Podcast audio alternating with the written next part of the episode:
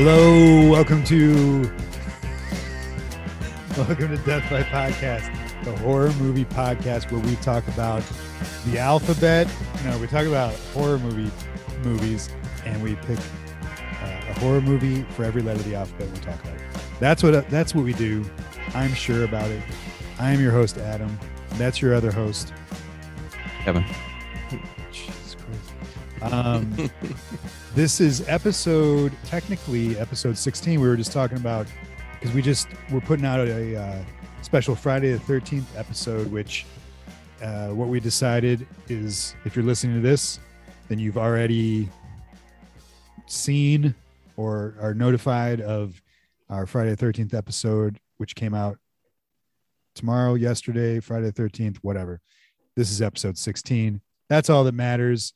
Night of the Creeps. I had the letter and and I had a ton to choose from. Night of everything. Night of this night of night of the I mean, yeah, and spaghetti you had a eatathon.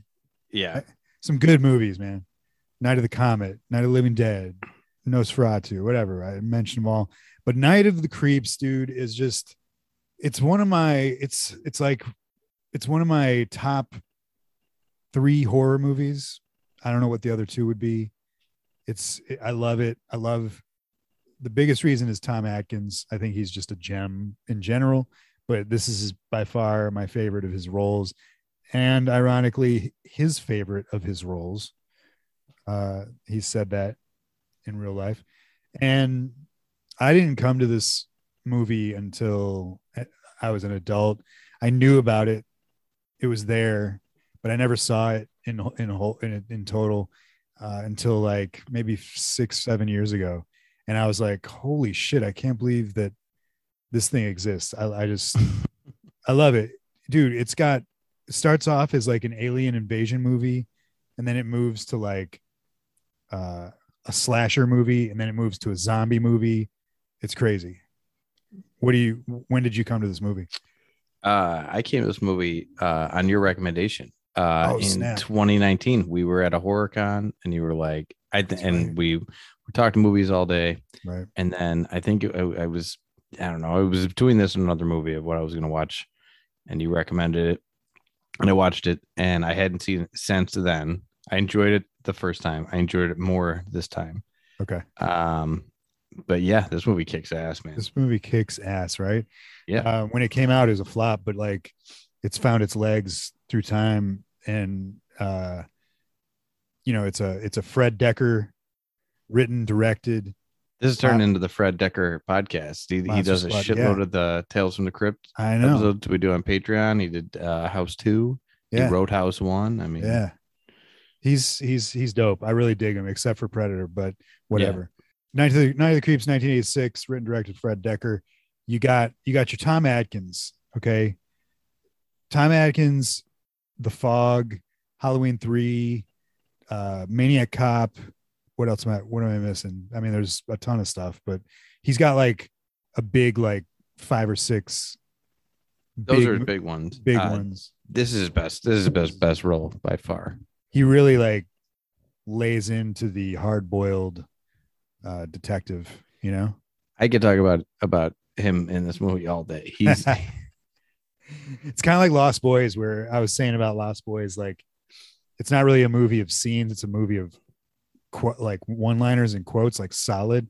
And yeah, and if you follow once his character is introduced, it's it's not just that, but it's also it's got a he's got a sincerity to his character in this that's just you know Halloween three is a little more serious, and but and this one you would think is a little less serious. you would does think it. have- Yeah, I th- I think another actor would have played this. Wouldn't have played it as straight. right. You know what I mean? Like, He's got these moments like where he stops and smells the roses towards the end. yeah, yeah, that You was his like- idea. Oh, was that it? was- yeah, yeah. I read on that. Yeah, that it was his idea on set, and it was like, all right, go for it, man. Yeah. Like he's in the middle of like chaos and he just stops, sees the bush of, of roses and stops and just smells it. And he's like, little smile. And then he goes back into the murder scene. Uh, also in the cast, we got what's um Jason Lively. yeah. You got you got your Rusty from He's the original National- Rusty. uh, original Rusty Griswold. from National Lampoons, Rusty Griswold. Uh, that dude, he's a he's an odd actor, right? He's kind of yeah, like yeah, you can't tell if he's phoning it in, but I really enjoy his performance in this. Um, yeah, super awkward. yeah. The the character grew on me. Um, but yeah, in the beginning, I like one of my notes was uh J- JC's great and Chris kind of sucks. like that's pretty much how I felt about him until the end of the movie. Yeah. Yeah. At the end of the movie, he really like comes into a cool his character just becomes cool. Uh Steve Marshall, JC, who is another oddball, but very very This interesting. this guy. I mean, this guy really stole the shit. This guy's like evil Ed in uh Fright Night. Like he just Sure. honestly, if if it weren't for Tom Atkins, it, it- this guy this guy kills it. This Yeah. guy is my favorite by far. He pulls off a lot of lines that are funny and and yeah, I re- I re- I was really surprised. I looked him up after this, and he really hasn't. He really didn't do much after right. this. He doesn't even look like I'm looking at a picture of him nowish, and you know, he's got a white white hair, white beard, and I'm like, that's him. What? Yeah, I mean, you know, Uh, but yeah, he. I mean, I'm surprised he didn't do more. uh, Just get more work off this. He's really, really great. Yeah. in this. he's got his character's got this um Robert Downey Jr. from Back to School slash Evil Yeah. Ed. He's like a perfect mix of the two, where he's like the sidekick that sticks up for the main character. I love that. Yeah, and he uh and and and there's a lot of like in a lot of like 80s movies, a lot of the dialogue is like real clunky. You know what I mean? And like you can come it can come off real cringy, like Mike Tobacco in, Mike in the- Tobacco. in the in the opening of you know Killer Klowns when he's being a weirdo. That's the kind of shit that if you don't do it right, you come off like Mike Tobacco. But this guy pulls it off, man. That's awesome. Like all these weird lines, you know what I mean? Like all these sarcastic Yeah. 80s type comebacks Yeah. that should wouldn't land in any other in in any real life scenario but you know do because it's an 80s movie you know I want, a shirt that says "Do it right."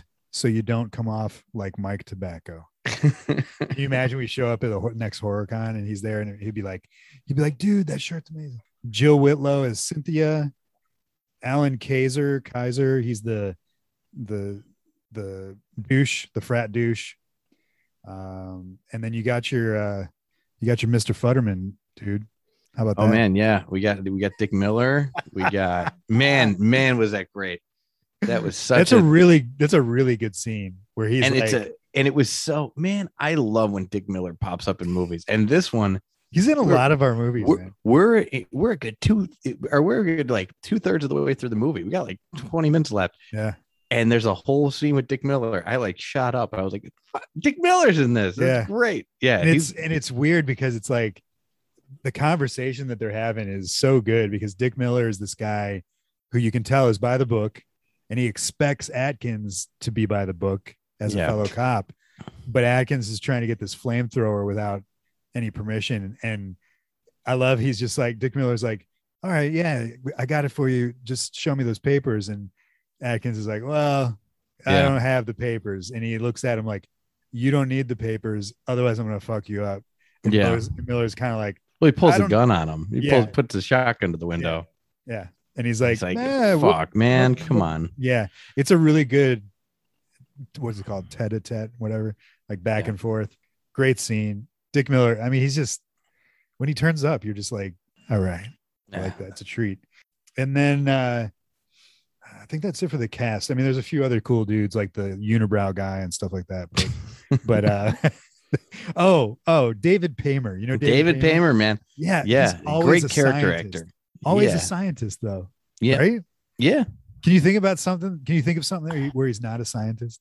He's in Get Shorty. Um, and he's not a scientist, but I don't remember what he is. I think he might be an agent or something. I don't remember. Yeah, I But, guess but he isn't Get Shorty. But besides that, no, he's always a scientist or a dork. You know, like he's he's like I forget what movie it is, but he plays like like an older dork. Um, I always confuse him with the dude who played one of the scientists from the movie Watchmen. They have like a similar like nose feature look to them. But yeah, regardless, he's he's just he's always kind of like he, when he turns up, he's just kind of like, oh yeah, all right, he's good. Yeah, I like that guy.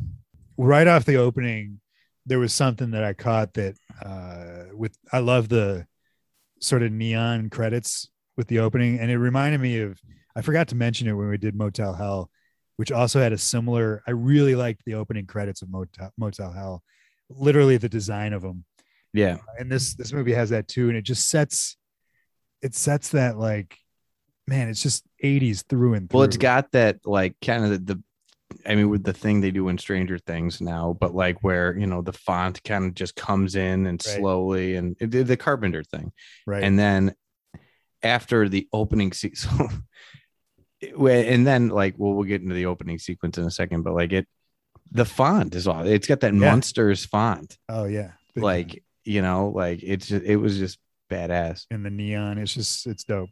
Dekker But- does that. He he does that with Monster Squad too. Pretty sure. So yeah, the opening scene, man.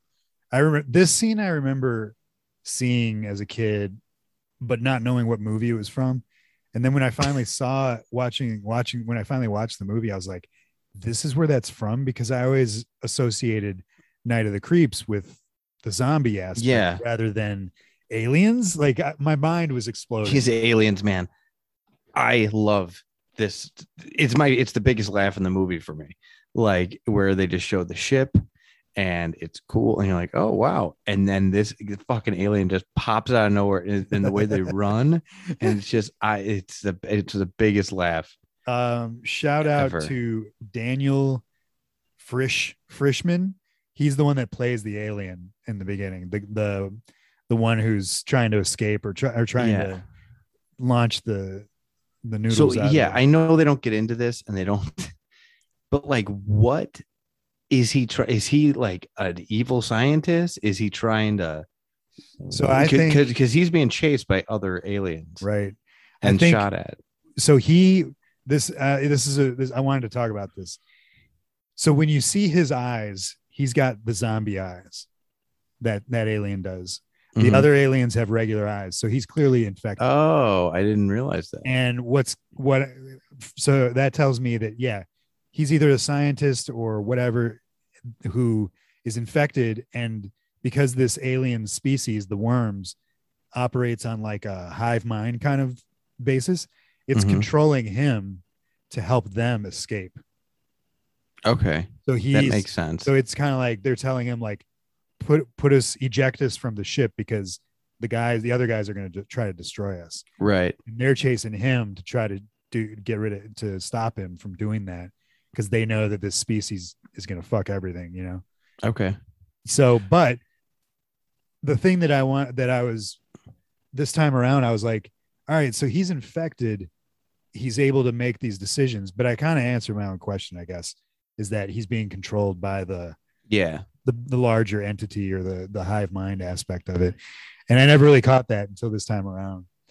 Uh, but I, it's crazy right? It's like these al- these aliens running around shooting each other and I mean, you don't need this sequence. Like, I mean, I'm I love it. I'm glad it's, in great there. though yeah, yeah. But you could do like a thing or a predator where it's just okay. It's we see space and you see a comet and it hits Sure. Earth and that's it. i my you thought know. was the blob i mean yeah, it's the like, blob. Yeah, know, I mean, it's the same opening as the. I mean, this is like the third movie we have where i know you know some teens are somewhere and they see a fucking comet Yeah. and they go and investigate it. Yeah. Um, but man, yeah, the, everything looks awesome. They uh great creature effects on those oh, aliens. you know what's really neat? So this is kind of goofy. Um, I love they show they have subtitles for the aliens, oh right but but they're in like alien language. which is weird. But so when I watched it, I accidentally um, the default position on my media player is the subtitles, so I usually have to turn them off, okay and I hadn't yet. And if you keep the subtitles on, it give it tells you what they're saying in English. oh really what are they saying Yeah, Do I don't remember? It, it's it's not even. It's like get him. It's like Oh, okay. shit like that. It's like- it's it's nothing like profound that yeah that's like i have to get this to the lab or what like, y- there's no or whatever i don't think i didn't realize that until after the scene was over and i meant to go back and and really to see what they were, but I didn't. But yeah, it was pretty. That's awesome. Um, yeah, but and that that what a me- weird decision to have subtitles in the fucking alien. in language. Alien, yeah. Like, um you know just an awesome scene i'm glad that they included it it gives like it gives a foundation to the movie like oh and to be clear uh up front we watched the director's cut of this movie if you guys are following along uh so it's got a there's two there's the original theatrical ending and then there's the director's cut ending which is we'll get to but is phenom- is far and above the original ending. So as far as what other material is included in the director's cut i'm not totally sure compared to the other.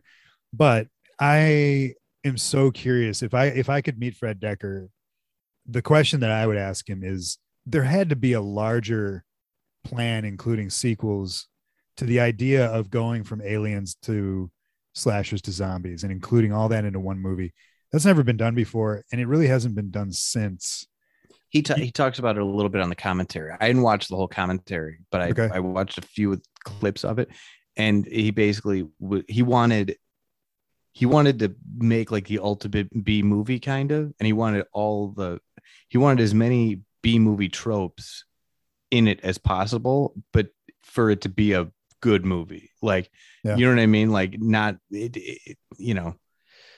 And that, that was kind of his motivation there, which he I think he pulls off totally. it's you know? genius it's it and i'm so surprised that it hasn't been done since or that this movie didn't get an official sequel which we'll talk about later but it's it's ripe for it's set up so well for a a universe like an expanded universe almost and you haven't really seen this in comics either i mean there's there's others that have walked up to the line but that's the one of the greatest things that i love about this movie is that it it just has these balls that are just so unique and that's Yeah. sound, that's a strange it's it's not afraid of like what it is. It's not right no you know what I mean. It's not like I mean even new movies. I mean Suicide Squad came out. uh, Suicide Squad came out in this week, and it's it's fine. I mean it was okay, but there's a wink to it being like, isn't this stupid? You know what I mean? like, and it's it's Yeah. fine, but it's also like I don't know, man. I kind of like this stuff, but Yeah. whatever. You know, yeah, you guys can make fun of it and pretend you're taking it seriously, I guess right but you know it's this is taking it you know i don't know there's you could you, I, I you know what i mean you know? i totally agree with your assessment of suicide squad like it's it's it's good it's fine whatever. Yeah. But it, but it doesn't do for this for night of the creeps to be like not only are we trying something new in this like saturated 80s horror genre uh, but we're gonna sort of mix a bunch of shit together and Yeah. just we're not we're not making fun of it. We're Yeah. we're like you know there's no wink you know this is right. Dekker was like this stuff is cool. Yeah. Yeah we're gonna do exactly. Yeah. Um so yeah the aliens which this is this is another thing that's a really cool aspect that actually just popped in my head. But you get this alien seemingly futuristic thing which i guess alien stuff can always seem futuristic. And when this when the shit is ejected and it lands on earth it's like a flashback then to like a black and white 1950s setting which the two of them the yeah the juxtaposition is yeah it's Yeah. it's, it's night and day it's a little jarring But it it, literally place- goes from color to black yeah and white yeah isn't that crazy it's so You know? unique dekker originally wanted to film the entire thing in black and white yeah i, I heard that too um, uh and- quick note about the ship before Yeah. we move on yeah yeah Star Trek reference. They later used this model uh for deep for in Star Trek in Really? Deep Space Nine. Yeah. the like mean, the exact from like the movie? the literal model was like in a Oh, wow. warehouse and they just were like we need ships. Uh, Yeah. Here's one and they put it in yeah, it's in Oh, DS9. man i wonder if that's like a commonly known thing amongst the sweaty deep cutters you know yeah, I don't know. I'd like to I I'd like to really look at it and then figure out like try and find it. Yeah. You know. just goes to show like star trek fans don't appreciate you know, cool, cool things. Um which i by the way whatever series it is that has beta uh i watched like Data. yeah him. I watched like i watched like seven hours of it the other day while i was working. And it it got to the point where they were they ended up being Sherlock Holmes, and I was like, get Oh, those are out- great. Get the fuck. Some people don't like those episodes. I love No. those episodes. Stay in space where you belong. There's there's two Sherlock Holmes episodes. Uh, and like Data was all like, uh, I want to have a dream or a fantasy or whatever he was saying. And I was like, dude, what are we doing right now? You know, like anyway. Well, um, yeah, I can yeah fill you in on what, what the deal is. I, I know you can. Um, he just wants to play it, play a game. He wants to do like a Sure, virtual reality and Sherlock Holmes a- game, but he's too smart. yeah. So Oh, they is have that to- it? He's too smart. Well, he's too smart. He- Like he solves the mysteries in the game too fast. So oh, okay. they program the computer to be smarter, smart enough to outsmart data, so he could play the game. But it becomes so smart that it becomes self-aware, Uh, and then characters in the in the simulation start becoming real. It's a really great episode. is it? Is it really? Yeah. it sounds like it. Sounds like it. We should we, we should start a third podcast called Star Trek. Yeah, with one guy that likes Star Trek, one guy that hates it. Like, yeah, that'd be great.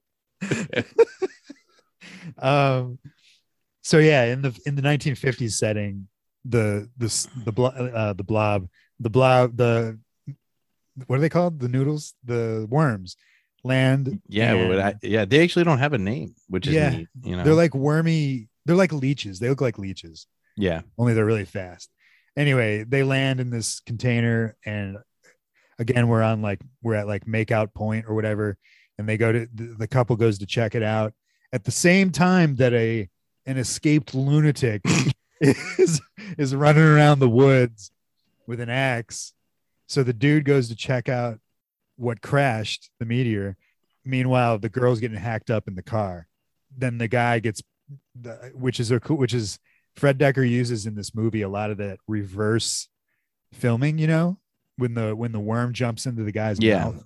yeah, It's just he's spitting it out and then they man, you know, yeah. And there's this movie is all setups and payoffs, even though Yeah. like Yeah. sometimes it's hey, we're gonna set it up, and then uh, shit, we're gonna pay it off like in two seconds, like in the next scene. oh yeah. But like, man, they.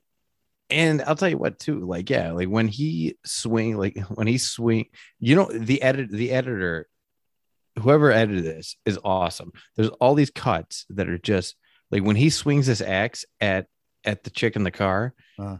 it's like it's per. It reminded me of Game of Thrones when they when they cut Sure. dude's head off. Like it's like, whoa! Like did, did that just fucking hit her? Like it, Yeah. it's just a perfect cut. It looks great. I think there's th- at least right off the top of my head, I can think of three scenes like that. Yeah, There's the there's that one.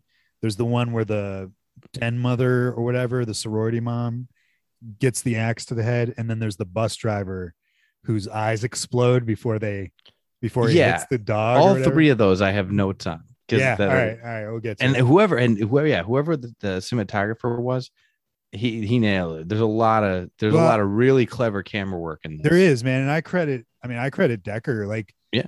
he does a lot of that stuff in his other movies too. But so yeah, so she's getting chopped up. He's getting possessed or infected, and the cop that f- ends up finding her is uh, a young Tom Atkins. we don't find that out till We don't find that out till later, but Earl, earlier they used to kind of date. a cop comes up and she kind of brushes him off and she's oh yeah i used to know that guy. Right. and and and i remember just when i mean then the, the movie happens for a while to the point where i remember i was even thinking like what was all that shit in the beginning for?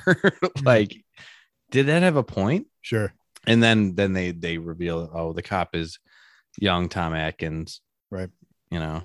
Um, cut to 1986 Pledge Week, and uh, this at is uh get Cor- introduced. at corman college Corman University. College? Dude, yeah there's I've got a whole list of there's a shitload yeah they they named every character in this movie after a director. after a director yeah right, it's really cool. They and we meet JC and uh, uh, Rusty. What's his name? Turdbag. He's got a he's got a weird. He's just got a weird look to him. Like his, he does man his face. He- yeah he really I'm does like- I'm like, are you are you like? Do you know that you're acting in a movie right now? Like, do you know that you're being filmed? Kind of. I enjoy him. I enjoy his performance, but he's just so like, oh yeah, oh, oh yeah, like I'm like, Yeah, I know exactly. He's just got this somebody just shitting his cereal look the entire fucking movie. He's just I don't know what it is. And and it, honestly, it's saved by by JC, JC. like because because he's such a like whatever. The, like JC really brings like he's he's the he's the draw to this this group. You know, he's the more charismatic. He's funnier. He's you know more interesting because he's do on, make- you know they do make a good pair. I, I love, I like, I do like that scene in their dorm room where they're like bitching at each other, and uh, that's one of the best scenes in the movie. yeah, and JC the- like he has that whole mo- uncut monologue, you know, where he like, Yeah, Which- the, which you fuck can you, tell- Chris. yeah, That scene. That's that's a great scene, man. you'd want me to, you'd let me. Yeah, um you can tell that it was kind of off the cuff too because there's scenes uh, that and they do Yeah, this he- all throughout the movie they kind of let actors stumble as if Dekker, yeah, I noticed that too. Dekker did everything in just one take it was like you get one take let's just do it and if you mess up or trip uh over your lines Just roll with it. just Yeah. roll with it and which i appreciate it lends a There's there's there's scenes where, like when they're getting interrogated uh by Atkins, and they both say the same line at Yeah. the same time, and Yeah. it's like, it's and it doesn't seem spanky like they were supposed to say it at the same time. They both. It seems like one of them stepped on the other one's line, and it, it but it it feels natural. It feels Yeah. good. Yeah. you know. Uh, there were some words used in this movie that I am absolutely going to bring back into the the current lexicon of lamoids. I use Oh. wastoids a lot from uh, I think Breakfast Club. Uh, Yeah. lamoids is really good, but it, it sounds like it hurts. You know, it's like something in your in your ass that's like bleeding. It's a lamoid or something. I don't know. Is that? It's it's uh, it's just an '80s insult that like I don't miss. Um, you've heard it before. You've heard lame. No, I mean like there's so many, like eh, there's so many insults like from movies like this or Weird Science or Breakfast Club that are just Weird like. science, dude. Chet says some stuff that I'm like, yeah, that's good. See, I like I Chet says some stuff though that like holds up. Yeah, Like he said, like he calls them turds and stuff. he calls them. He says some stuff that's like somebody in this movie though uses the word dork, and it sounds so good. It's, it's like the it's the Steve character after he trips him. He goes, Yeah, yeah, yeah. dorks. Uh, Like, yeah. what am I supposed to do? Like, my hands are tied. I have to pick on these guys. it's so good, man. It's so good. Um, that so character's ridiculous. he- oh, I love him. I love him because Brad, Brad, right? Yeah, Yeah, Brad. I love him because towards the end when he ends up getting infected. He's such a douchebag that nobody notices that he's a zombie. it's like it's like can you imagine like that's your fate like that's your fate in life is that you're such a douchebag that you turn into a a, a monster and no one like a brainless, yeah, idiot. A and- brainless yeah, idiot nobody monster. knows. so but good. he, yeah, I. The, my thing was like, he's such a over the top, like, like a Disney level frat villain that like, like, I are, are people really like this? Like, dude yes I've like Je- Jefferson in Revenge of the Nerds. Like, I Uh-huh. buy him. Yeah. Because he's just like, oh fuck these, nerds. you know what I mean? such he's a not good e- movie I he's not rewatched it. evil, you Yeah. know. yeah He's just a dick, and like Animal these House guys, yeah. like I mean I forget his name but Wait, who? Oh, the like the the douchey frat guy, yeah yeah yeah Niedermeyer. Ye- is that it yeah Yeah, Niedermeyer is like the guy. Yeah, dude every one of those guys every one of those frat guys even like you know you kind of had that ogre vibe from the um from the eyebrow guy. eyebrow guy i've i've i've met all these guys like Have you met? Og- Have you been to Ogre's bar?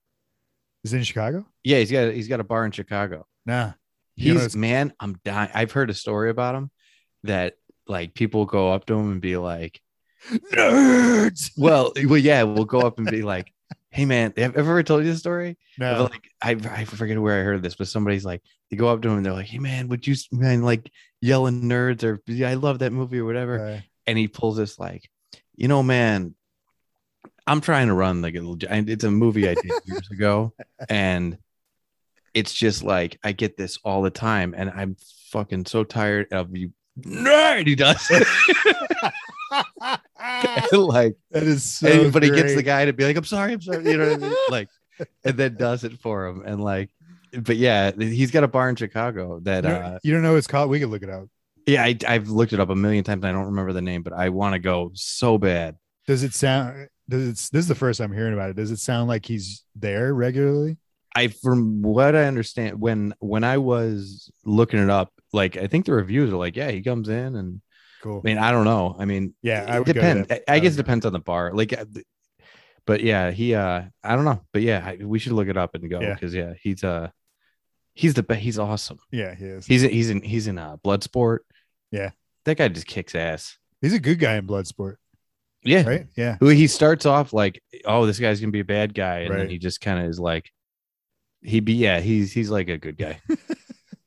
I'm gonna totally do that too. So if we go, just be prepared to, for me to like poke and prod this guy to get him to do that. So the frat thing goes down, and they, the you know, uh, uh, Rusty and JC want to join up in this frat, and uh, Brad is like, and the and the douchers make put them up to stealing a ca- cadaver from somewhere. I don't know wherever the the science lab, and they go and end up unfreezing. They stumble on the guy from the 1950s flashback who swallowed the worms.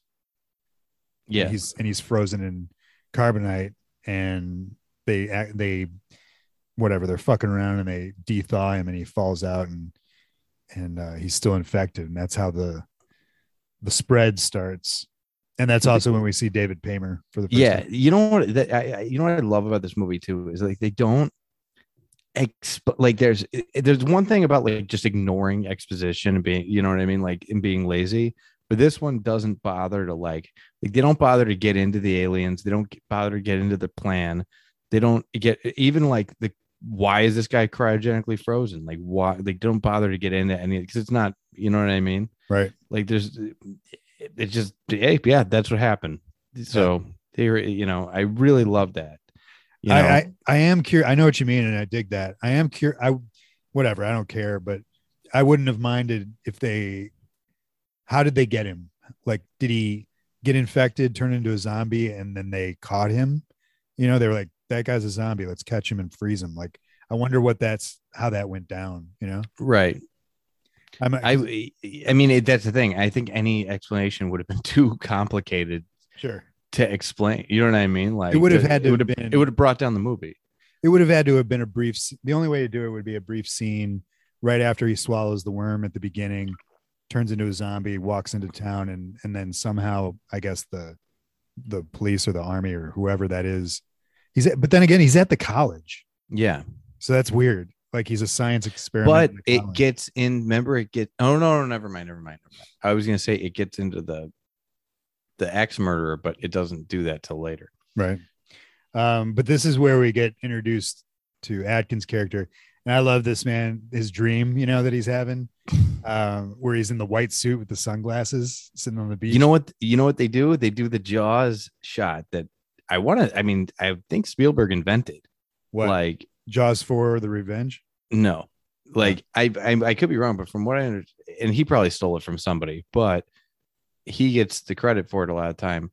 The scene where Brody's watching the the kid and before the, water, kid gets eaten right. yeah and what they do is every time someone like walks past like the way they the way they switch from what what brody's looking at to brody's reaction Uh-huh. is like when when someone walks past him on the beach and it's Okay. like it's like a swipe it's like a Sure. you know like it's like a swipe cut and they do it like four or five times and it's it's in jaws and it's Right. super it's one of those scenes that were it's one of those camera shots that's so like i don't know like it's a weird shot but it feels it, it- it's so natural like it's really neat but yeah they do I know what you mean. It's almost like a, it's almost like a Lucas swipe.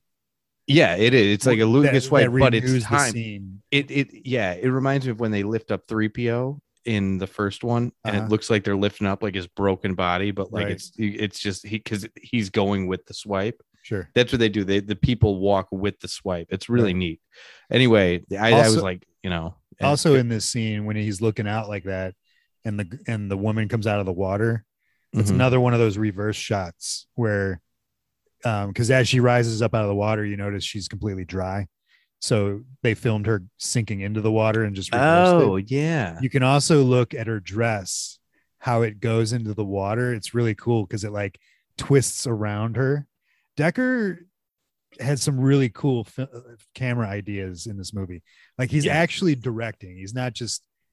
I think in the '80s, you either got really creative directing, or you got movies like Friday the Thirteenth that we were just talking about. Um, Yeah. which was more of like just set the camera up and film Jason doing something cool yeah, in this movie so i mean there's there's a couple other scenes later on that i'm just like i rewind and watch and rewatch and rewatch because they're so cool Um, I gotta say, this is such a weird way to introduce Atkins, though, like in a dream sequence. You know, but it's it is but it's awesome like and he, man, I gotta I can right away. I was like, like when he he answers the phone, and you know, with his catchphrase, thrill me he answers the phone like that. Like, That's the kind of thing that only works in a movie with a character like that. Anybody else would be like, um, he- hello, like you, Yeah. like you, like okay. thrill me But uh, every but he says this shit every the his first like five lines of the movie are just yeah. He must be the worst person to like be around. What do you mean? In the character whether in- with the character. Atkins? oh okay. no like they call him up and they're like oh hey uh uh detective? He goes no it's bozo the clown. No he's, And like, Bullwinkle the moose. Well he says that that's the next scene. So he goes no it's, yeah no it's bozo the clown. And he's like okay well there's a murder. All right well i'll go. Like they like they're all just like they've been dealing with his one liners for like 20 Yeah, like, years Yeah, Like, and okay, he shows up, right. and they're like, "Hey, det-, and the, the guy's not even messing up." He goes, "Detective," and he goes, "Yeah." He's like, he or he's like, you know, he's probably been waiting for this guy to show up, and he's like, "Oh, Detective Cameron." He goes, "No, Bullwinkle Moose," and I'm just like, dude, what? Imagine hanging out with someone like this, yeah or like working with someone. Like anytime they, uh, hey, Steve, come here. No, um, it's like, uh, spanky and alfalfa what do you yeah he he, Um, I- but yeah, it reminds me of I forget. I used to be big into Charles Bukowski, Uh. and what somebody pointed out to me one time, like, yeah, but like, yeah, he's a great writer, and like, but like, can you imagine hanging out with this fucking asshole? Because that's what that's what's so good about his writing is that like, God, he's such a piece of shit. but like, you don't want to be around that guy. there are, you know like absolutely and, and and it comes out with his character more in the workplace you know whatever and i get it because he's you know he's the cop that he is He has no tolerance for like any of his fellow but that's Cops. yeah totally. He thinks they're all just shitheads. Yeah. but but that's what makes the scenes like the smelling the flower or the scene where he's talking to rusty about what happened to his yeah know, and, and like which is a great scene. Um but in his dream though i love which ties into my favorite scene in the movie. He sees the axe murderer and the axe murderer turns around and it's like a zombie. Man this movie just does so many things so many good things that i love so much He's The- he's he's great, man. He steals. He really He- does steal yeah, the whole he movie. makes the movie like so much more than than it kind of deserves to be and and I and I know I'm jumping ahead here, but like once JC's dead, if you if Atkins wasn't in it, I could see the movie really going south right because I don't I don't think Chris is a strong enough character to hold it up on his own. yeah But like Atkins has no problem just doing that lifting, man. i wrote Like, in my notes i have everything atkins says makes me smile yeah, he's just some of it a couple other other of his lines he um in that scene where uh the bullwinkle scene he also says uh you know he's looking for the second body and there's only one body and he looks at the dude and he's just like like you said he's an asshole he's like you, i see one body you said there were two you do know the difference, don't you? And it's like, yeah. and the guy's just like, and then he and then he he says something about poo patrol. He's like, "Am I gonna have to poo patrol you with the nightstick?" My, the, you know what I was thinking about What during is this scene is like I have like an imaginary graph in my head of so guys I work with, like there's guys that like don't know like basically I have a like a level of like tolerance for people I work with, and I is listen if you can be like a great hang and not know the job at all, and that's cool. Like if you're just like fun to work with, but Yeah. you suck, I'll be like, man, just hand me, yeah, just hand me. I used to work with this like seven year old black guy who just used to tell me like the grossest sex stories ever. And I was like, and no one wanted to work with him because he was lazy. I was like, dude, just hand me tools. I don't go far. Like, just tell me these stories. I, I'll hang out with you all day. But then uh, there's also guys that are like, um, they know the job like so well, but they're assholes yeah, and I'm cool with those guys too because they know the job really well. But like, you can't. You got to be one or the other. Like, I, I also know guys that like don't know the job at all and also suck to hang out with, and Uh, those guys are the worst. oh, like, yeah, you know what I mean? I, and, like, imagine that. Yeah. Where, but Atkins is one of the guys where everybody's probably like, God, what a prick. But he's the best detective, Yeah, you know, around. You know, there's So got to be somebody. deal with him. There's got to be somebody in there though who's like, "What an asshole," but he says the coolest shit. but yeah, you get like Detective Raimi in this scene. yeah, You get uh all of them. You get you get a uh, Detective Landis. You know, like there's um, let's see, there's well, he's he's Cameron. Is Yeah, is he's name, Cameron. you know, you get Cynthia is Cronenberg, Cronenberg JC is Carpenter, and Hart, and and Hooper. Hooper. Yeah, Um, Chris Romero. Who's Chris? Oh, Chris is Chris uh, is uh, Rusty. Rusty. Romero, uh, Landis, Raimi, and then Mr. Miner, Harold Miner. Oh uh, yeah. Oh, I can't wait to talk about him. By the way, and House, House. Which character is he? he's the janitor. Oh yeah. Oh shit. the Asian guy. That guy's awesome. Um, That scene's insane. yeah, it is. So here we get the this. So the first head split really.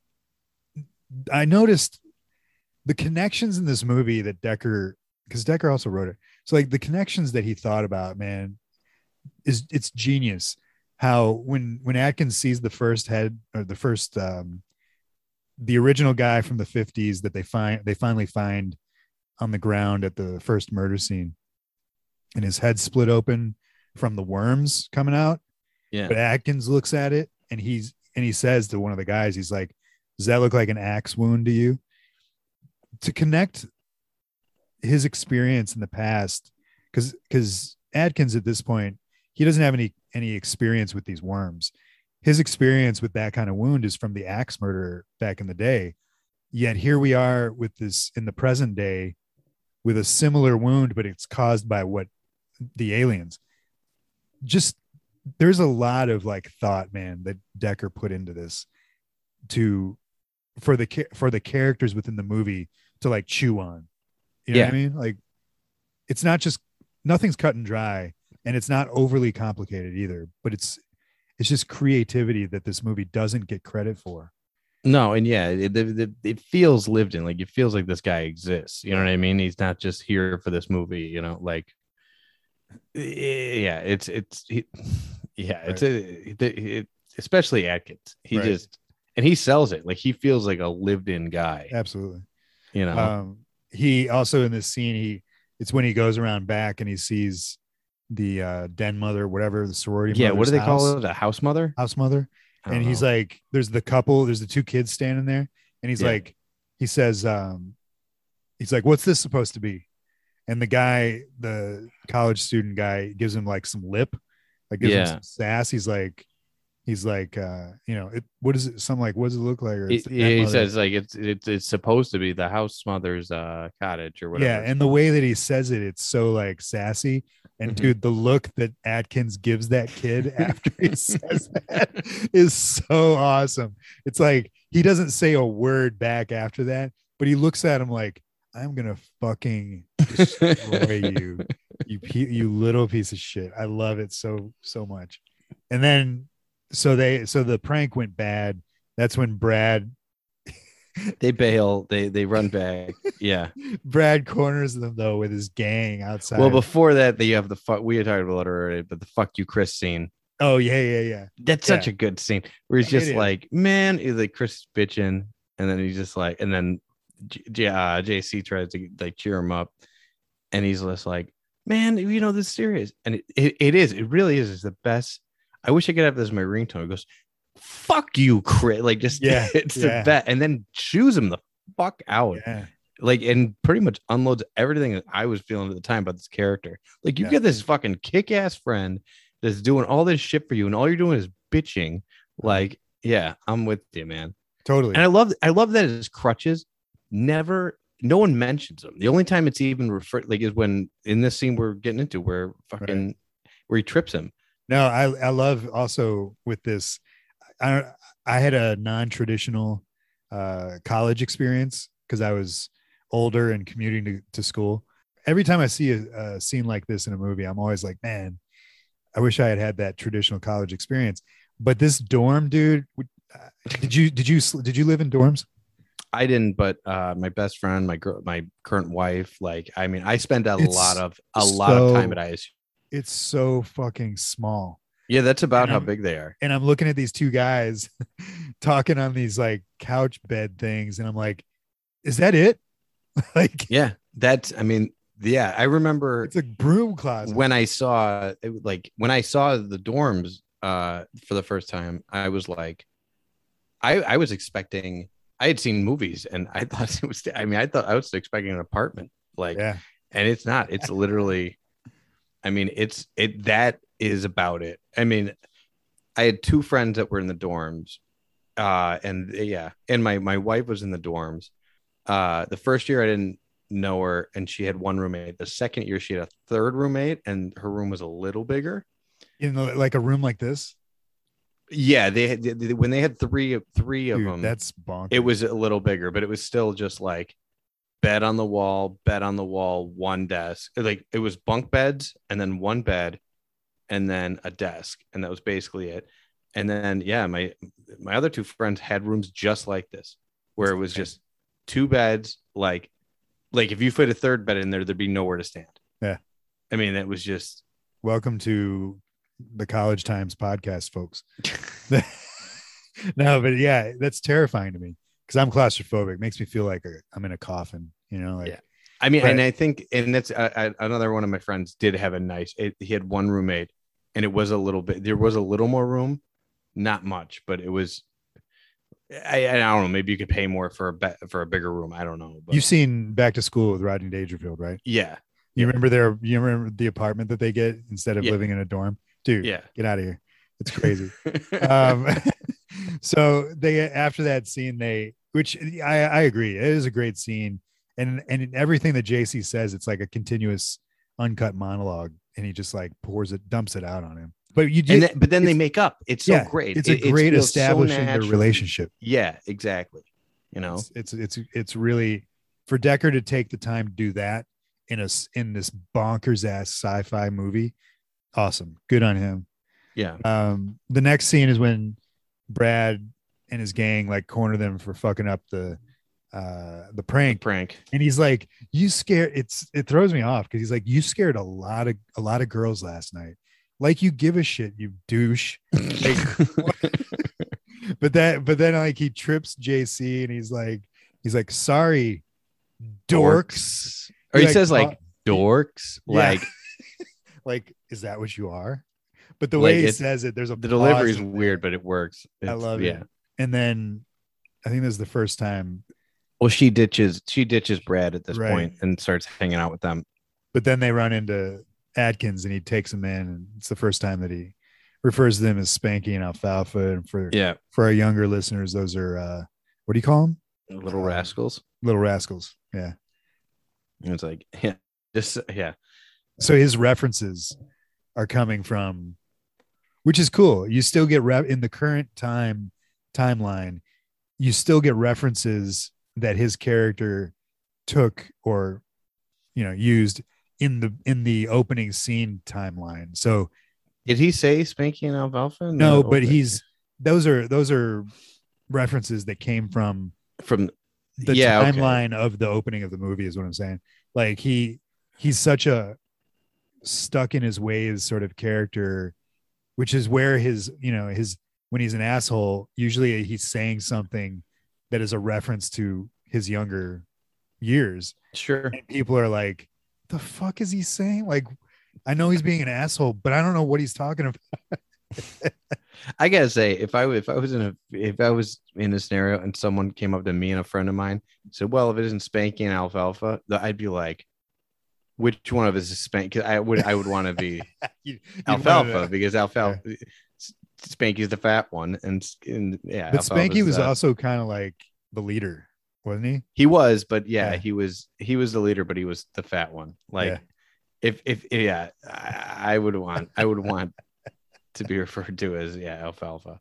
Zo- uh, Zombie Cat. What do you think about Zombie Cat? He looked awesome. Yeah. Yeah, that looked great. When she picks him up, it's a totally fine cat. And then Yeah. they and then they turn him and it's like this animatronic zombie cat. I thought that was hilarious. And I love that, like, so she, so she freaks out and then she goes and tells, uh, she goes over and tells these, uh, you know, uh, Chris and, and JC about it. And they're like, well, maybe she was on drugs. Maybe you don't know what she's, you know what I mean? Just like, she's like, dude, it would, there was a zombie cat. Like, I saw it. What the fuck? What do you mean? You know? Yeah. Yeah. This and again, dude. I mean, it comes later, but another 80s movie that fucking fucks the dog, man. Yep. At least, at least they fuck up a cat too. Yeah, it's true. Um, but- Idle Hands did that too, you know. Although before this, man, eh, you know what? You know what? This fucking swor- sorority. There's all this stuff where it's like they say it, and it's like, okay, I'm waiting for that to, ca- to get called back. How about Cynthia's walking up the stairs, and her one of her sorority sisters is like, "Oh, by the way, I've got a, uh, about 50 jars of human brains that can I keep it here?" And she's like, "What?" She's like, "Yeah, it's for a science project. What science project is she doing?" Where she has uh, 50 human brains. a whole box of Yeah, brains. but she's like, yeah, just put it in the basement. and why aren't you keeping them in the the, the science lab of the college? Why are you bringing them into your home? And I don't know. I didn't go to like any science classes in college, but I can't imagine they're like taking apart human brain. I don't know. I mean, that seems like well, this, some- I, yeah, I that no seems idea. like some medical school shit. What Not was, the, what was the name of this college again? uh Corman University. Corman. Okay, yeah, I don't know. Um, yeah, that was a little nuts. That's Um, weird. oh, I, I that's the other thing. The first half of this movie was driving me fucking crazy. Uh, trying to figure out who Cynthia was, and then I figured she's oh, the, the actress. yeah, like what what else she was in. I don't know. and- I don't recognize her. She's the makeup girl in Weird Science. Like when they go, they, like they're going to buy like makeup, and at the mall, Okay, and she has just Oh. one scene in the movie. who's buying the makeup? Gary is buying it for Lisa, and Dude, that's what I got. yeah, Gary's in there, and she's like, "You guys." She has a weird line delivery, which is like, "You guys have a girlfriend?" And they were like, "Yeah."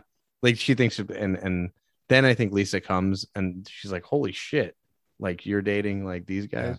Yeah, but it's a it, it drove me crazy, and She was also in Porky's and Mask. She is in Porky's. I couldn't remember what she she is in Porky's. I haven't seen it in a while. She didn't have a. Uh, I need to watch that again. She didn't. I don't a hu- think- huge career. Yeah, I don't think she's in the uh the famous shower scene, but who knows? One another thing that I I think I saw it in a documentary about this, or maybe it was that uh, in Search of Darkness, but the the worm movement, like I how do they do it? I'm Like, pre- I I loved it. It's amazing. I have no idea. And the sound Yeah. again with the sound design, Sound design is great. it's it's perfect. It's like, like it's just it's great. I know when it's in grass. There's a lot of scenes where they're in grass, and I know I remember somebody saying, "Yeah, we're just pulling them on strings." Uh, but but in this scene, in around this time when they're in their they're in the uh, police precinct, and they're scurrying around the floor. There's a there's a a cut there where it's like there's three of them that go in one direction, and then a fourth one that like cuts across, and it's like, man, they look so. They look great. If it was man. made today, it would be CGI. yeah, But and they maybe they are just pulling them on strings, but like they're speeding up the camera so that they have like a twitchy look to them. yes, you know, and, and I, got to think they're made out of like you. You've held one. of- You've held one of those like uh jelly lures that you would use when you fish, and it's just like Yeah. ugh. That- I got to think that's what they're made out of because they the way that they move when they're dragged. It, I really I dig it. It's it's awesome. The practical effects in this movie are just flawless. so yeah, the interrogation scene, Yeah. like that's what that's where we're at. Where he goes, "Well, Vision's banking alfalfa."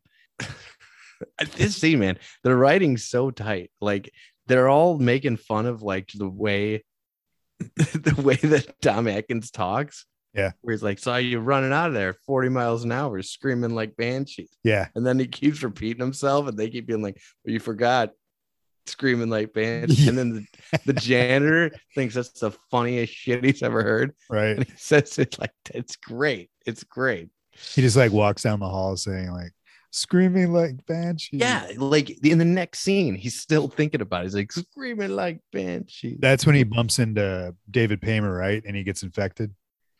Yeah. And Yeah. Paymer looks awesome. Yeah.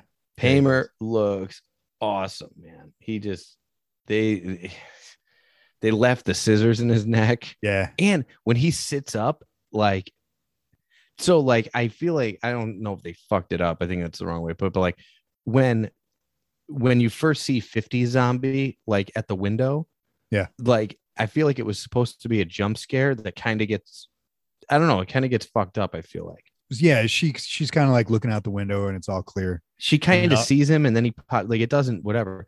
But like he just kind of raises up. Yeah. Yeah. But like when Paymer shoots up, it's like, oh damn. Like I wonder if they fast forward, like if they sped up the footage for that sit up because it, it is like a like Yeah. it, it looks great.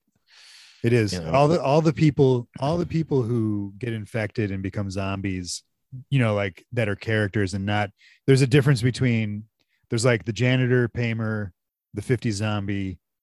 They really put some time into those. And then there's the when the when the bus crash happens, uh the frat guys, they still look cool, but they look totally different. Yeah, they're yeah, they're yeah, they've got they're a- newer, newer, you know, just yeah, they just died, Right. maybe. Yeah.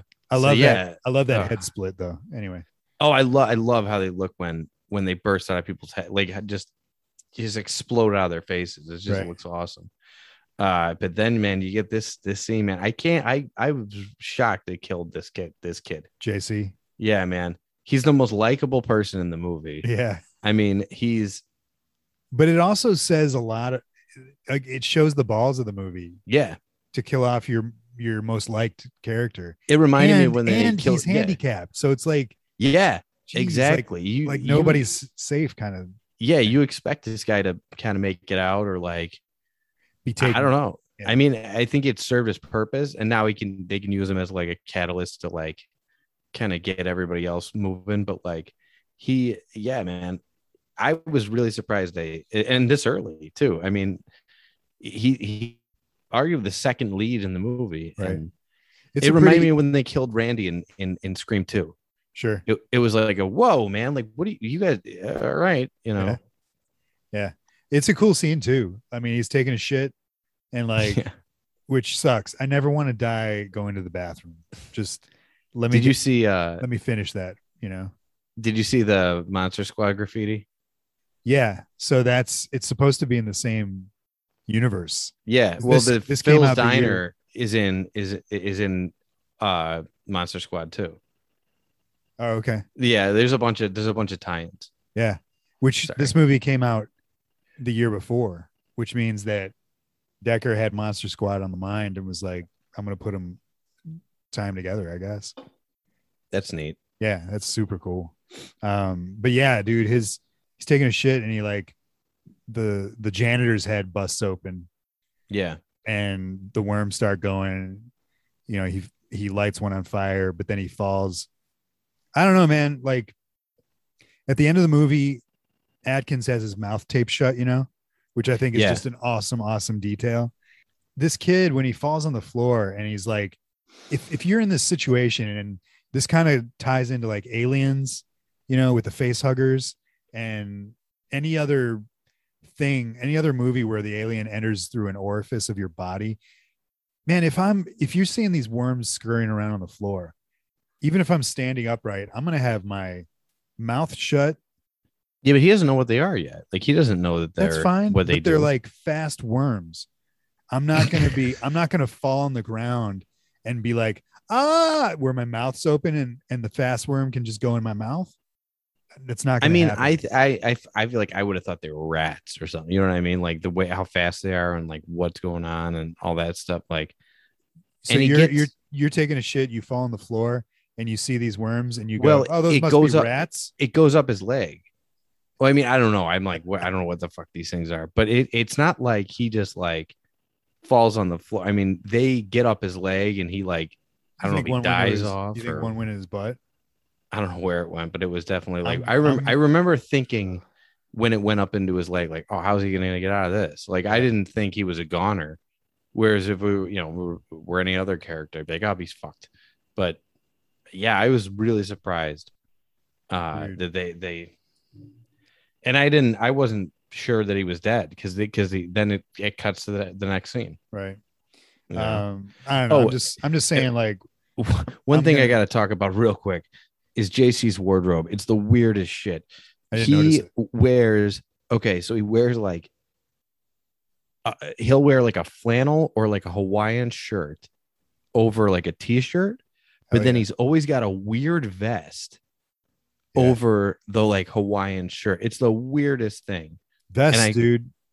It's one of the biggest reasons I want to go back to the 80s and just like hang out for a day is to wear a vest. like He's got that. three different weird vests that he puts over three weird shirts. You know what that is? I'll tell you what that is.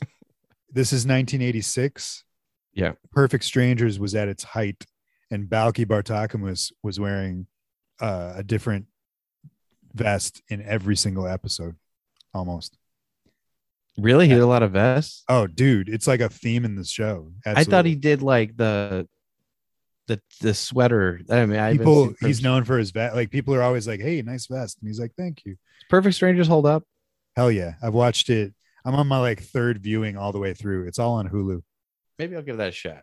the first um i'd say the first like five or six five four or five seasons are just like really good it starts to wane a little bit in in like season seven and eight and it's got the worst critically uh worst season or series finale ever Really? Yeah, Worse it's than really- really sad really Wait, sad it's sad how bad how bad the it is finale is. Really? yeah, yeah it's really bad worse than seinfeld worse than whatever People say Dexter's really bad. i like dexter's Oh. but this is different. It's a sitcom, so Yeah, I was gonna yeah, say Game check it out. It's kind of Hulu. huh. Uh, yeah, I'll Um, check it out. After after uh, after JC dies, um, you get another one of these awesome, awesome uh, Tom Atkins lines where he's like, yeah. zombies, exploding heads, creepy crawl." I love that he says creepy crawlies, and a date for the formal. like, just the I don't know, creepy. I love. I love that the whole thing it sounds like a it's it sounds like like it's on the poster. Yeah, But yeah, then it when he caps it off with classic Spanky, like just like yeah, where where do you get off talking like this? Like and no one calls you out on it. yeah, Like they'd be like, "What? Oh Yeah. yeah, you called me Spanky like 4 hours ago." Like, yeah. I love it though, man, because it works. And then he takes and then he takes fucking Chris back to his his house and gives him booze. Yeah. and then tells him about how he killed a guy. but I do love this. I love this story. oh, it's a great And, like, scene. Chris is sitting there freaking out, like, I love that Chris calls out. I, I love he calls out the absurdity of the scene because he you're into it and you're like, wow, this is nuts. Oh man, he's the guy from the beginning of the movie. Holy shit! Yeah. And then Chris is like, why did you bring me here besides to just confess to a murder? yeah, yeah, yeah. And he's like, he's like, I found her. I found her in the car and on the road and yeah, in the woods. And I'm just like, fuck, man. Like, he's his his attempt to connect with with Chris and also not not scare him, but not give a shit about how. yeah. He, he wants to talk about this, like, so we're talking about. It. right. He You know wants what to I get it- it is almost it's like he's in, in confession. Like he just wants to he's done because all the shit that's going on, he's done. Do you think I I, I had a note like he kind of does that really quick. Do you think he does this to everybody? Like that that like that black cop that comes up and he says like looks like he got murdered. Like do you think he did that to that guy? Like it's like everybody knows the story about how he fucking killed it. Like Honestly, honestly, like I think he's like like if he's at a bar, he's just uh, he's like he's telling this story to whoever will hear it. and in the woods. And then so this we're getting into almost the best scene ever, but dude, zombie hack hacking away at the floor, coming out of the floor in the uh Yeah. So this is all, and this is what this is what I meant earlier. When he- unfortunately this is it's like, dog hey, we're gonna yeah, we're gonna do it with setup, and then we're gonna. Usually you have to wait a little bit for the payoff, but he's like, "Yep," and then I buried her, and then I buried him on where and in this empty lot that's now this thing, and then literally it's the like, next scene is this boom. yeah. So good, man. but like- man, the, when he put when he puts the axe in her head, this is Yeah. what I'm talking. When I was Another bitching about cuts. cutaways, Yeah. yeah, it- it's a gr- it's great because like they show it go into her face for like half a second, and that's all I need. Yeah. you know, I totally agree. Totally Yeah. agree. And it's but dude, all right, I'm gonna tell you, I'm gonna tell you right now, like if we're ever like like you're sitting there and you're, you're watching TV and all of a sudden like something's tapping from under the floor. I am vacating. Like I'm not gonna sit there and watch this thing not only break through, okay, then you run. No, she sits there and she watches it come out of the floor. That it's just the most terror. It's got to be the most terrifying thing ever. It's so awesome. I love this movie, and in a lot of ways, it's given me this scene and the next scene, like something that like I, I created in my head and was like, oh, I'll never see that in on a in a movie, but like this movie shows it. Aside Yeah, from like fucking the dog again. so whatever. so this that's the other. So speaking of the dog, so this happens. They call they call him up. He answers the phone. You know, thrill me. they tell him, "Hey, man, like, they, so there's another murder." He goes, "Okay." Gets his gun that he hides that he puts under the chair. It's 12 gauge. great, it. great music playing in this scene, man. Yeah. So he books it over to the to the. Well, he's sorority he's in the process of killing himself. He's What got the mean? he's got the gas on. Oh, okay. I was gonna ask you about that because Yeah. I was wondering what was going on with the gas. after he after he told his story and confessed to uh Chris, which makes the scene with Chris his confession like even more of a confession. He's he's he's literally confessing his sins before he dies. So when he so Chris leaves and then when he gets the call from the cops, he's already Wait, Chris isn't gas. still there when he gets the call. No. Um Chris is I forget what somehow I don't think you see him leave, but yeah, Yeah. I see. They okay. reconnect later. because I remember, yeah, thinking like, wait, he's not in the car because then he jumps in the car and goes over. Right. There. And I was But thinking like, oh, he's got he- the gas on on his stove and he's just done. He's gonna okay because I the, gonna the- gas I'm just dumb. I saw the close up on the stove and I'm like, what are they conveying with the stove? Yeah. I didn't realize he was trying to kill himself. But he gets the call and he's like, oh, he's like, all right, I'm coming. So Um, he goes, but like with this this part, like I had to be like, wait, what the fuck? When he's running up there, this this other cop comes running out of the house, and I mean, this guy is like the homicide detective, and this guy can't wait to tell him. She had a dog, but it ran away when I opened the door. like if I'm the homicide detective, I'm like, who gives a fuck about the dog? why would you? Why would? I'm I'm I just showed you? up. How That's dare you, me. Kevin? Like what would How dare you? It's people like you that gave the 80s. I love as much as I love the 80s, it's people like you that gave the 80s the right to kill dogs in every almost every fucking movie that we've watched. I don't understand. But I get it. Yeah, you're right. It's like, what are you doing, man? But this is where the movie like there's a there's a shift tone, a tone Yeah. shift right here. Atkins rushes in and he's like, he's like, do this, find this, get everybody together, search the neighborhood. And I love, man, when this, um, when the two cops are sitting there in their car.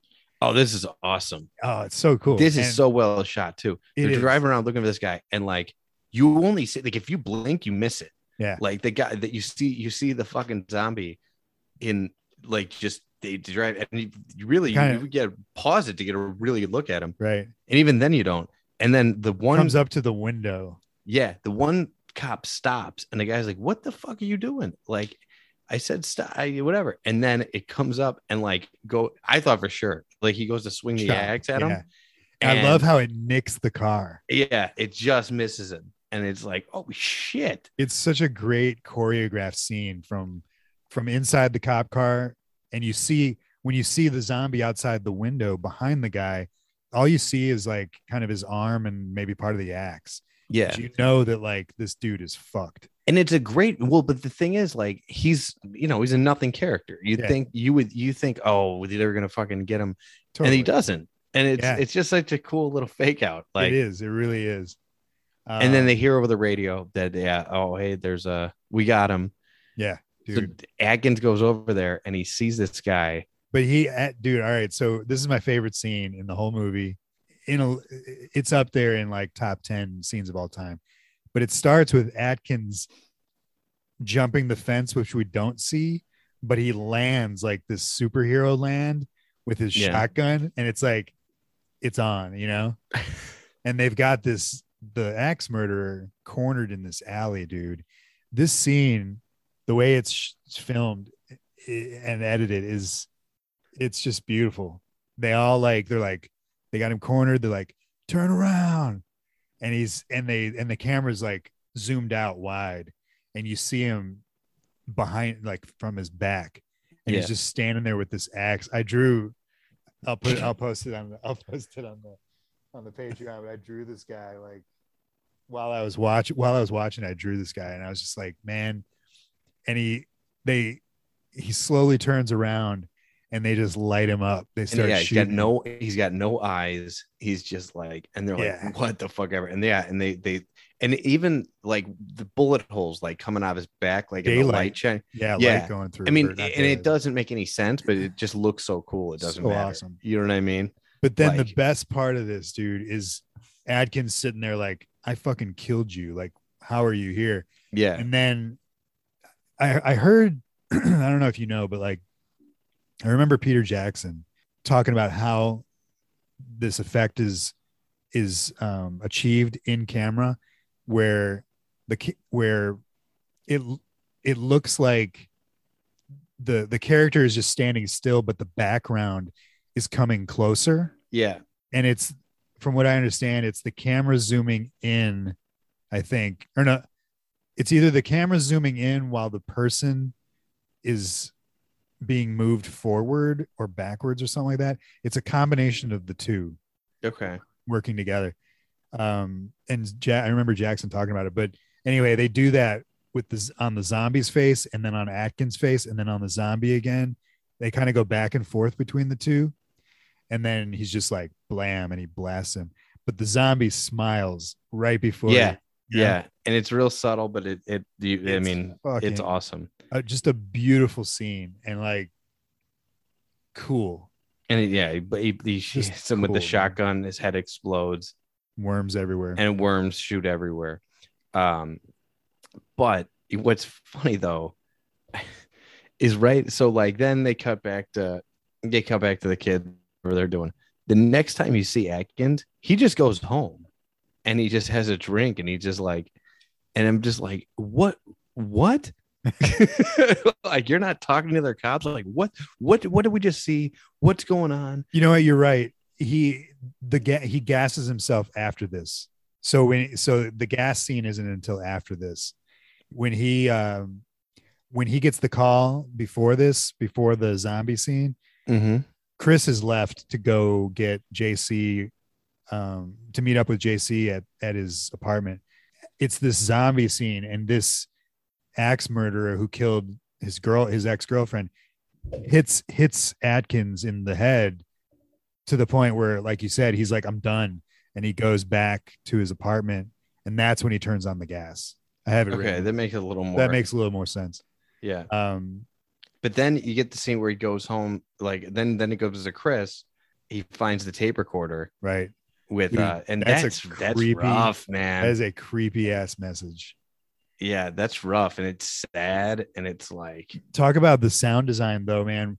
In between JC speaking, you can hear him also sort of like growling as a zombie. yeah he's like fighting the inf- the in- infection or whatever. and you can hear the like the the, the that sound from from the that they have throughout the movie and like Right. there, it's it's wild man it's dope. It's and it's cool they let him linger on like that he's sad and he has to go find the body too and Right. like and it's he's all just- like just melty and weird. and he's bummed man he's fucking like and then he goes over to atkins and he's like you know Yeah.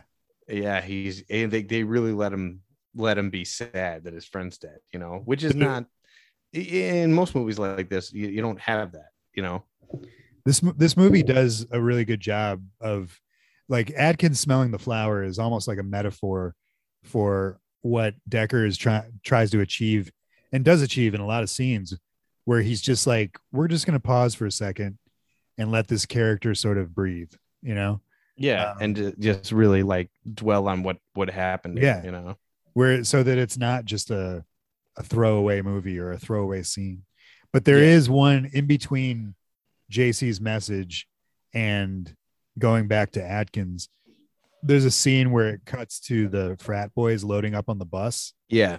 And they're like uh they're like where's Brad? And at this point Brad's infected but he's Yeah. but he's not in the scene. And like one dude's like where's Brad? And it's like oh I heard uh Cynthia broke up with him. And the dude's like the dude says oh bogus man. He must be bummed. It's just, the dude's delivery is hilarious. I know. And like I I just admit because I'm sure I've said I'm sure I've been at a bar and sounded exactly like these guys. Really? Yeah. Like i'm so glad i didn't know that kevin I mean, like that's how I talk sometimes. I that's go, like the "Oh, that's the toothless kevin I mean, yeah, it's not crazy. I kind of felt bad for these jocks, like not not at this point, like Yeah. not not when the van because they're all douchebags. yeah yeah But like, you know who I, I felt bad for? Steve, the first one with the unibrow. yeah yeah Because like, yeah, they just come in, they make fun of him. He's not hurting anybody. He's just he's just talking to Cynthia, and they come over and they just make fun of him because he's a fucking yeah, like he's fuck, fuck uh, yeah, Steve's fine. Steve, He's a nice guy. fucking Like- Steve, man. He says, "Hey man, you know, like, I, you phone call. All right, great, thanks for telling me." And goes, Fix your unibrow, though, dude. It's like you know, you know that that's the case, that that's the reality. So fix it. This is where we see the zombie dog, and I'm just like, because he, that's why the bus crashed. Is the dude "Yeah, tried to avoid hitting the dog? So at least they tried. They tried to save the dog, but the dog was already zombie. yeah, it was already a zombie. It had already gotten Steve." Yeah, But eh, you know what? So yeah, this is the part we were talking about earlier with the driver and his eyes. yeah, which is Do you, hilarious. do you think this was like a stunt? Because that's a that's a puppet, like right, or that's a Right. stunt head or Yeah, something. yeah, totally. Like, do you think his head blew up or something bigger happened? Because it's just it's I think what it is is it's just a moment of exaggerated sort of it's Dekker's it's Dekker's large Marge. It's Large like a large Marge. Marge. I was just gonna for, say. for a half second. for a half second. But but but not in a supernatural way where large yeah, it- Marge it's it's not it's not if large Marge is, is a ten. It's, It's just, just like a a, moment. two. well but large know, Marge when she the reason large Marge looks like that and does bugs out with her eyes is because she's a ghost. mhm. this guy is just a regular bus driver. He's alive and human. I think the I think what Dekker is doing here is just like an exaggeration of what any of us, you know, how we would react in that situation. We're driving the bus and it's like, oh shit. And our, our eyes are gonna do that, but he just went like times 10, you know, and I think it's hilarious. I wonder because they would have had to make like that. Pu- you know what I mean? That's what I just imagine. Oh, maybe there was an effect they didn't use or something. They're like, it- it's I'm a lot of work to make that puppet. totally. or, I'm sure somebody was like, why, why are we doing this? Like, I'm, I gotta I gotta watch this commentary. I can't. I'm, yeah, I'm- I wouldn't mind doing that. Um, um. but yeah, this is the right around here is where um we get the because Rusty goes back to Atkins and is like JC's dead, and that's where he interrupts his gassing uh yeah. of himself. So and then after the bus cra- bus crash is Futter, Mr. Futterman. Yeah, we got the Futterman scene. I mean, we talked about it earlier, Yeah, but it, I mean, it's just awesome. To it is a great scene. He's just awesome, man. He is. like, He's he's he's got this weird like kind of dad like comforting dad vibe, but at the same Yeah. time like every time he turns up in a movie, shit's gonna go weird or it's like he's just got an authenticity to Yeah. like his look and his like reaction to things. Like, he's great, man. And he's never like, he's always just a. It's so weird because it's he. He's never like a like an over the top kind of actor. You know what I mean? It's never like, oh fucking whatever. like he's just in a lot of really good movies. He's in Chopping Mall and he plays a Yeah. janitor and gets Yeah. killed in five minutes. You know what I mean? Like he just this he's he's just a guy and he gets robbed and that's it. He's Not in it anymore. Like you know, like ki- like almost like the king, the king of the cameo, but it's like it's more than that. I don't know. he's just awesome. I, lo- I love Um, Dick Miller. dude. Next scene, it's got your girl, uh, Yep. Suzanne Snyder. Suzanne Snyder. And when we were at She's at uh, HorrorCon, flashback, when you when you when you saw Night of the Creeps on her like banner. That's like, Where the right. hell is she? And I cannot believe that that didn't register because I love. She's only got She got one. Yeah, One she line. had one line basically. Yeah. well, well. I'm so sure she says it twice. I'm so sure, like perfect. And, I've yeah. always loved her. Brad's here. Like, yeah, I've always loved her in this. I've always loved that line. And when we were at the con, I was like, I, I'm kicking myself that it didn't register. I totally would have gone up to her and gotten her to sign something that s- says so sure. I this is it, man. This is like Brad's there. She answers the door and nobody realizes that Brad's a fucking zombie. yeah, this is great. Nobody realizes it's a fucking zombie. I mean, to be fair, like when uh when Cynthia walks past him, she like doesn't look at him, and like this happens earlier in the movie too with somebody else, but like she just doesn't bother to make eye. And I get it, she's Right. gonna break up with him, Right. but like, yeah, like nobody notices it's a zombie.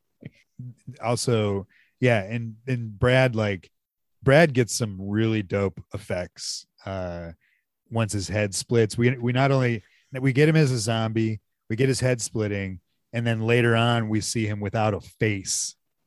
Yeah, and it's just like bloody Dude, skulls imagine this scene like where like imagine that like she's breaking up with him. She's having this like heart to heart like hey man maybe we'll get back together maybe we won't. And then like this guy she met yesterday and and fucking tom atkins show up with a flamethrower and a shot I'm like get down Yeah. And he goes and then once he gets waxed uh chris is like here hold this. It'll make you feel better. And he hands her he hands her the, sh- hands her the uh, shotgun. the shotgun. and they have the floating that's the other thing I, I i noticed. And here here's another thing, and i love the movie. I love the scene that goes on. I what, what okay so this thing they got going on where it's like okay i'm gonna handle the shotgun. I think atkins has a flamethrower at this point. Uh no it's the other way around she gets the flamethrower no no no but and- and- before i'm oh, talking when, when, they arrive when they roll when they up arrive. yeah yeah and atkins goes in the sorority house Yeah. why like well he just goes in there and just starts talking shit dude the best line the best line in the movie i mean it's yeah it's I mean, I, I love the scene. Don't get me wrong, but like, it's he goes like, what? You guys have a good thing going. Like you, like you both know how to use the shotgun and the flamethrower. You just were very elite at Yeah. taking this dude out. right Keep that going. right Don't don't give the flamethrower to this like shell shocked girl yeah and just go inside and just start talking shit to all the sorority girls. that said when uh rusty and the and the chick end Yeah. up a decent a pretty decent pair with the flamethrower and the shotgun Yeah. um but man i got good news and bad news ladies or girls Yeah. What's the the good- good news? your dates are here.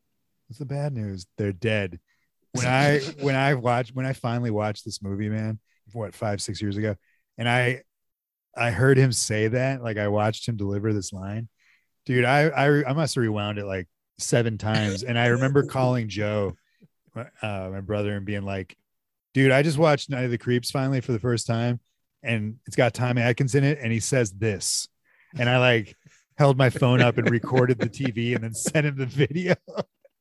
It was it's just it's so good. It never gets old. It's like It's a great line. the way he turns from the from the window and the and the camera zooms in on his face as he says it it's and then when they cut to the two girls they're doing that thing where there's one girl in the forefront and one in the background who's asking what's the good news bad news and they're both clear um and the around them is like fuzzy it's another like in camera trick dude dekker's just like he's on point in this movie man with the with the filming and the and the directing tricks. I love it. Flamethrower shotgun. And then once the once the zombies start busting through, which are great zombies, and I love when they get out of the bus and they're just shambling. You Yeah. know, in, in like in a present day world where almost all zombies are like fast. I love I love me some good slow zombies, man Yeah. so dope but we get this i love that scene another another like amazing camera trick when when atkins is on the floor and he blows the chick away and then he stands Yeah. up and like spins and he's just like screaming as he's like blowing these guys away and the camera's like spinning or like the room is spinning but he's it's such i don't know i don't know how they do it It's great, man. And yeah, it's you've you've got and then he's got another one. Yeah. He's got Fuck. this Miller time. it's miller time like he just right before he shoots a zombie in the head just says it's Miller time. Like so do you know where man? that comes from because it's in ghostbusters too It's a- miller time yeah, it's a it's the- it's, just a catchphrase. Yeah, it's a catchphrase for Miller beer. All right. In the 80s. Yeah. Because that the first time I heard it was in Ghostbusters 84. So that would make sense.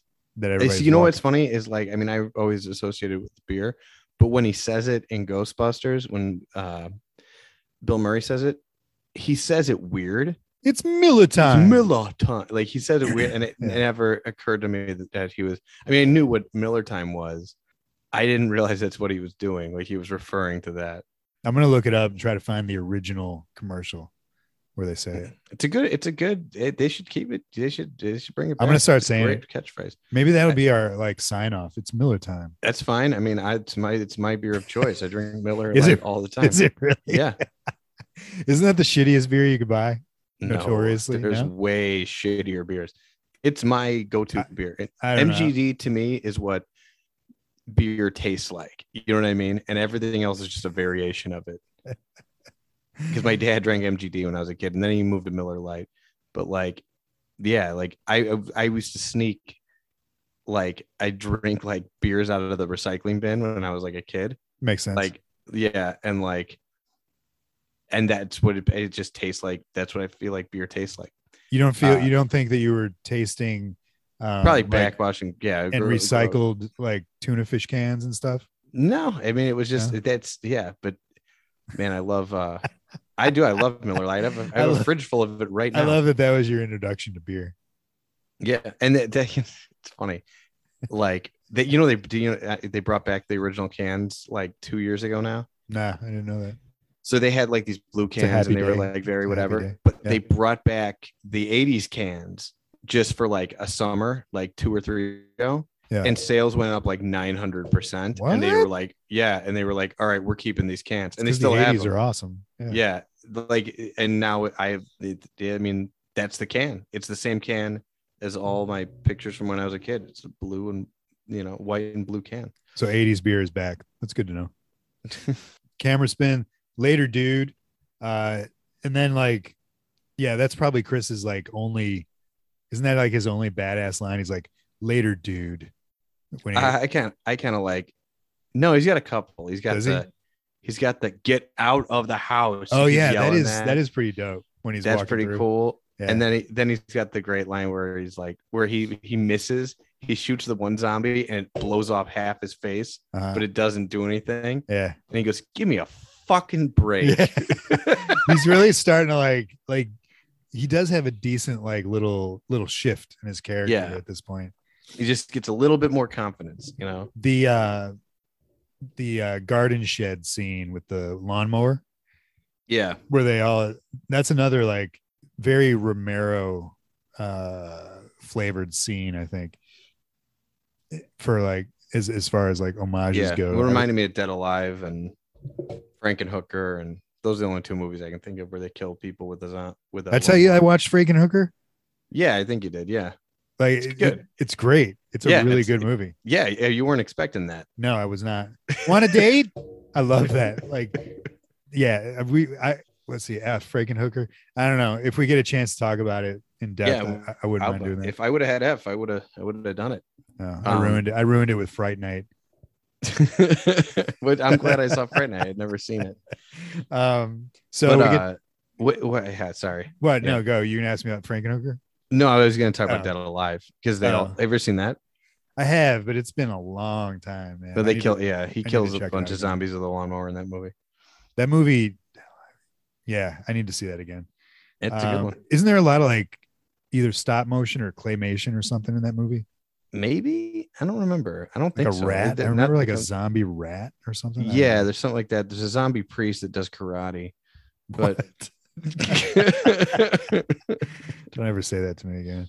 All right, so at, they make it to the basement, dude, and Atkins is already down there with his gasoline and his mouth duct taped shut, and it's just like, I just wrote down fucking hero.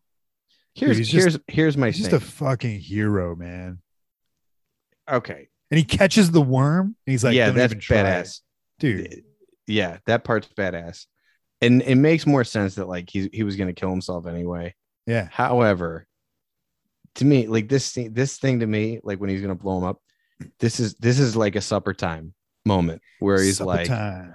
yeah, like this is totally unnecessary. You can totally do all this and not blow yourself up. You don't have to blow yourself up, man. But like, Like- you, I mean, like you said, it goes with the character's motivations. Whereas Yeah. supper time or anything else, uh, even like maybe even like in Aliens when when uh, Vasquez dies, you Right. could you could say like there's a way out of this. But with Atkins, there isn't because he doesn't want this anymore. yeah, he's been trying to kill. I didn't realize he was trying to kill himself the whole movie. Yeah, yeah, through the whole movie.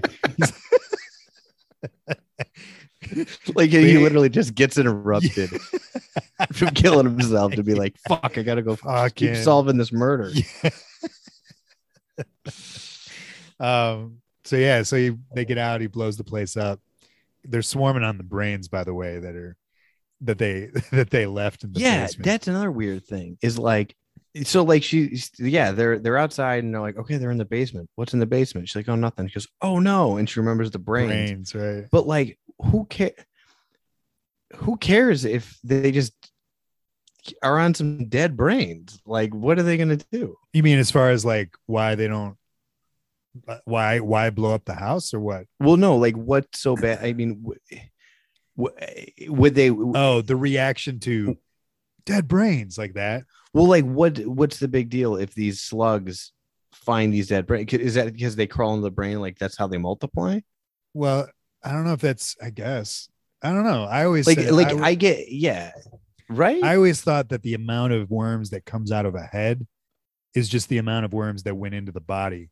I don't think they're multiplying inside the head because of the brain. They go for the brain because that's how they control the person and turn them into a zombie. So they're right, but I thought I thought they make more of them. I don't I don't know. I don't think so. Yeah, I don't know. Well, maybe they do. I don't know. I just feel like the shock or concern to them being attracted to the brains in the basement is that they're gonna swarm to it and be something which they actually do become this blob of worms Yeah. that is going to be harder to beat than an infected person who's a zombie because they had that that system down pretty well where they're like shotgun flamethrower Flamethrower. yeah. shotgun flamethrower but if they realize i think they realize like oh shit we're not gonna be able to shotgun flamethrower Well, the flamethrower goes out, right which Dick Miller tells him in his scene. Like, the pilot light goes out, and then Oh, you can't get it back going or Which going is- again. which again is even more reason for Atkins to do what he did. You know, no flamethrower, you got to burn these these guys. So so he does, and then the next time, next time we see him, he's walking, he's burnt man walking. Yeah, Great makeup, that burnt skin, I could feel that shit, man. I was like, yeah. ugh. And then he he falls down, his head busts open, and the worms come out. Um, which so at this point, I can't tell the difference between the theatrical and the director's cut. aside from right here, the ending. So in the theatrical cut, did you watch it? The clip that I sent No? I didn't. I okay so in the theatrical cut the original cut it gets to this point where atkins falls over and his head busts open and the worms come out and then that and then it cuts back to uh cynthia and rusty in front of you know with the crowd and they're hugging. And then the the zombie dog comes through the crowd to cynthia and she bends down and goes oh cute dog. And then it cuts to the dog's face and she's like and it's it shows the zombie and then a worm shoots out of the dog's face at cynthia and cut. That's the end of the movie. Oh, okay. but they don't show as much as what i just described. That's just it's like cynthia bends down zombie dog worm cut however in the director's cut which we watched man one of the greatest endings of all time and one of the most disappointing endings of all time because the his he falls over head busts open worms come out and they go into the cemetery. It's just a great shot of like the worms going in the camera pans up and you see uh uh cor- whatever cemetery comes Yeah. over the fence and it's just this awesome I- maybe a matte painting Yeah, probably. probably of the of the like hills and the moonlight and the cemetery and you're just like oh shit like yeah. these worms are gonna raise the dead and then the fucking uh spaceship, Spaceship from the beginning of the movie. Yeah. comes in and it's looking for the worms it's like you Yeah. know, it's got, a searchlight. spotlight and it's like so they've been like trying to clean up their mess basically uh, which is another little great side story of, of these aliens but then also so you've got that you've got a possible alien invasion you've got a possible massive zombie army that is going to come up out of the ground this movie never got a sequel to show that I mean, and that, that's one of the bigger. When they showed the graveyard, I was like, "That's where your third act is, man." Like, you know, you know what I that, mean? Like, that is pretty dope that's like if you're gonna have them go there, have them, you know, have it either be your your your your stinger, you, you know, you're you're like you know your the last shot of your movie, which I guess it is. Have that like I mean, yeah, they're in the basement of a sorority house, which is cool, but yeah, like if they were to hit the, that's where like oh that's the oh shit thing, you know. I, But- I and when I say obviously, I'm sure you read me, but like when I say best slash worst, it's only because of the disappointment that that plot threat or that Yeah, you don't stinger get didn't it. get followed through because there's so much man in that 30 Yeah, second ending. I It's mean, talk about like what yeah, what would a sequel be like? I mean, So there was an unofficial 2007 German sequel called called Zombie Town, and it picks up all the threads of. It's got the worms in it. It's got. Um, I think it's even called Night of the Creeps Zombie Town, but other than it's got the worms and it's got like I think the idea of the cemetery, uh, but other than that, there's no real connection. If if there's any, I've never thought of I've I can't think of another, you know, movie that I'd like to see followed up or like plot point that I'd like to see followed up than this. It's just every the way it's shot, the way it looks, and the idea that it posits in your head is just like wow. There's a there's so much that would just be an amazing movie. So yeah, Night of the Creeps, dude. You got anything else on that? um, I'll tell you this: this you, you're gonna have to buy this Blu-ray. I, I just bought it. Um, I think I own it. the sure own it. special features are pretty nuts. They have a five-part documentary on the making of it, and they've got they've got an entire featurette just on. It's called Tom Atkins, Man of Action. look at the actor's career and they have deleted scenes all that stuff they go to all the film locations with the director and and and jason lively that's neat and then there's a shitload of whatever and then they have two audio they have two commentary tracks one just with fred dekker and another one with atkins uh, jason lively steve marshall and and uh joe whitlow like it's Ah, That's a that's a solid DVD. Yeah. I, So- wa- I'm pretty sure I gotta check. I'm pretty sure I own it um because I've it's not I don't think it's streaming on anything. I know you made it happen, but like yeah, that is because I've I've seen that Atkins interview where he's like, you know, this is my favorite favorite character, favorite movie that I've done. Rightfully so. It is it's just a great movie. yeah, it's And I it's it's awesome. I still say it's underrated and underappreciated, even though it's got a massive following uh, now. It's just nobody talks about that ending the way that I see it. You know, the potential and and sort of the man, like the frustration of not having it come to fruition. But whatever. Final questions. Yeah, yeah. I'm not sorry. I just I just found a Tom Atkins shirt that just says "Thrill Me." It says what? It's it's it's just it's Tom Atkins in his like dream suit, you Yeah. know, with sunglasses, and then it just says "Thrill Me" in like 80s That's dope. like neon shit. That's a cool. I need a I need a I need a Tom Atkins shirt. I'm gonna look for that when we when we finish up. Oh, there's a Um, lot. All right, favorite line. There's a lot of them. Yeah, there's a lot. Um, It's got to be an Atkins line. yeah, it's got to be an Atkins. I don't know. That's tough, man. I guess I really, I don't know. I really like uh classic Spanky. I think that's my favorite. Really? Yeah, when he goes classic Spanky. The creepy crawlies. yeah, that whole Yeah. that whole thing. I do love that he says creepy crawlies, but uh, good news, bad news is Yeah, that's. One I mean, that's that's the best line. yeah, it's it's sure. just I know it's like the most po- famous line, but it really is. Every time I see that scene, I just watch it over and over. They've got a T-shirt that just says "Screaming like banshees." in Oh, really? le- Yeah. That's awesome. Nobody's face on it. No, it just is Just screaming all like red and just says "Screaming like banshees." Uh, favorite character.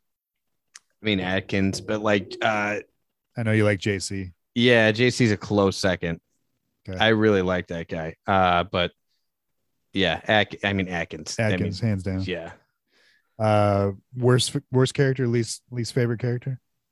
Uh, you know what? You sold me on Steve. I was like, I was like, fuck Steve. and then I, you, you, you, you sold me on him. He- you know what? JC has some, has the best comeback.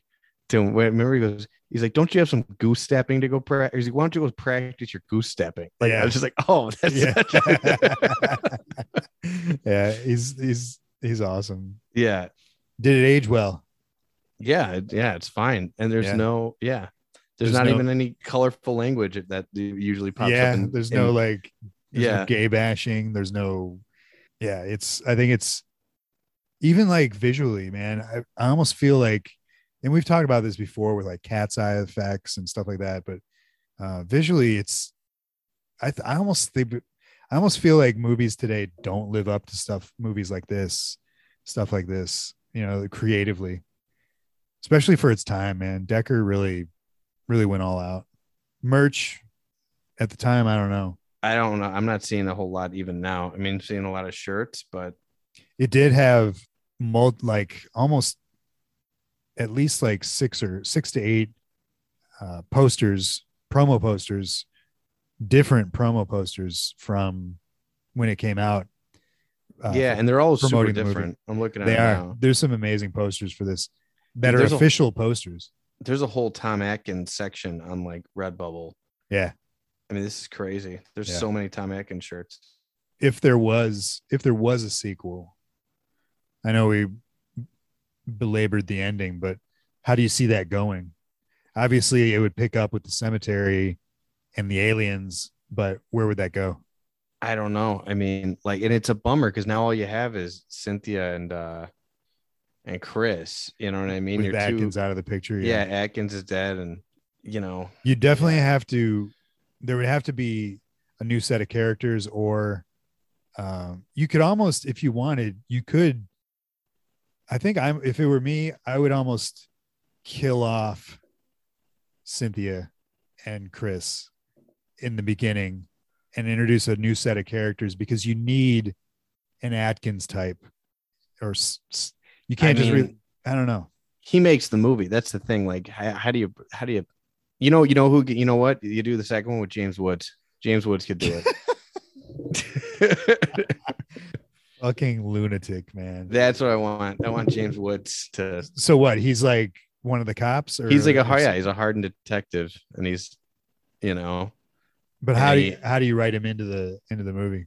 Where's where was he during the first movie? I mean, Okay. maybe he works for like the FBI or like he works for because you know they they see this spaceship and he shows up to like investigate that or Yeah. Okay, or he shows up to solve Tom Atkins' murder. okay.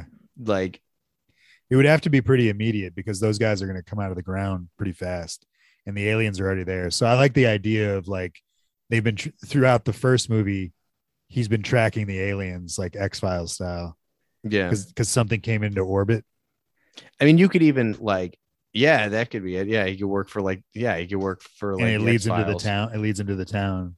Yeah, you could do that, or even, I mean, you can continue the scene with those aliens where they go to the graveyard and they kill a few zombies and they get, they kind of get it under control. Yeah. and then yeah, and then you could do the sequel proper, like it's been a couple of years. Yeah. you know, Yeah. Um, I know you looked earlier, and there was apparently Siskel and Ebert did not review this movie. I couldn't find it. If anybody can, I be, I, I couldn't find. What do you think? What do you think they would have to say? I think they would like it. I think Thumbs Roger would down? like it. Yeah, I think they would like it. Really? Yeah, I think they would- It, has got they would- heart, you know. it does, and I think that they would they would buy into Atkins more than anything, and they would they would be taken by Atkins the way that we are, or they would be like, "This is a great actor. What the fuck is he doing in movies like this?" I could see them like going either way on that. it- and we touched on a little bit with the last one, but like they they especially Roger really seemed to like as long as a movie is like a horror movie is like fun, like he, like he hated like dreary fucking like miserable horror. Yeah. you know, like I think he really would. I, I'm I'm I'm positive he would have liked this. I, I I agree. All right, man. That's all I got. You got anything? No, man, that's it. oh, we got to Uh, do uh next week. letter O. That's your pick. So the the the obvious choice is the Omen, Okay. which I don't really want to do. Okay. so the two choices that I had, because O is there's not a lot of O's. Is there not? I mean, There's like the other, there's like newer ones, but like it's between um open water, which Open I saw- water. yeah, have you ever seen open water? That's a shark movie. How old? That's like brand new, isn't it? No, I mean it's like 2003. Oh, is it that old? Okay. Yeah, people hate this movie, but I saw it, and I really, I mean, I haven't seen it in probably 15 years, and I remember really liking it. I mean, it's intense. I don't know. It's gonna be weird to talk about that one. Um, I'm looking at right now. I'm looking at a very short list, and I see Once Bitten and uh, One Once Dark. Bitten's a comedy, though. Is it but okay? Yeah. What is what is One Dark Night? That sounds really familiar. I have no idea. Okay, so there's a movie called Otis that's always kind of intrigued me. Uh, that looks. I don't know if it's gonna be any good. I don't know. It looks almost like homemade, but I don't know. Daniel Stern's in it. I- oh shit! Wait, no, I was just looked up. Um, I just looked up One Dark Night, and I think I know what this is. It's got it's got Meg Tilly, Adam West. A teen Meg Tilly must spend the night in a mausoleum to join a club whose members plan to scare her. I don't know. That's a shitty. Yeah, that's, That's not. a shitty. Um, That doesn't mean you want to see the movie. yeah. Uh, You should look at you should look at the poster though, man. It looks bonkers. There's zombies in it. All right, let's leave it as a surprise. We're gonna think we're gonna put some thought in this, and whatever we end up picking, we'll pick we'll it. post. Yeah, we- yeah, we'll pick it tomorrow, and I'll post on social media what we've decided. Yeah. because because O is just like a fucked up letter, I guess. Oh, it was oh, was rough. but I feel like there's something that we're missing. I really do. So I want to look into it further. Yeah. All right, let's do that. All right. Uh thank you for joining us for Night of the Creeps. Uh awesome movie, one of my favorites, and it was a blast to talk about it. Uh if you want to find us on social media, you can find us at uh, on Instagram at Death by Podcast, on Twitter, DBP Podcast. So that's Death by Podcast Podcast. and if you want to help out the show, support the show directly, please check us out at patreon.com slash death by podcast, where we have our exclusive second show, BoobTube TV, uh, where we talk about a horror TV anthology episode every week. And we post that up there along with behind the scenes and photos and nonsense. I am your host, Adam, and that is. Kevin. And what was our new sign off that we were going to say? I don't know. Something It's about Miller like- time. Oh yeah, it's Miller time. it's Miller time. Yeah, I'm down with that sign off. That's that's great. All right, well you got to say it. Say it. It's, it's Miller time. Fucking- you ruined it. I got to find a new catchphrase or a new sign on. All right, thanks y'all. It's Miller time.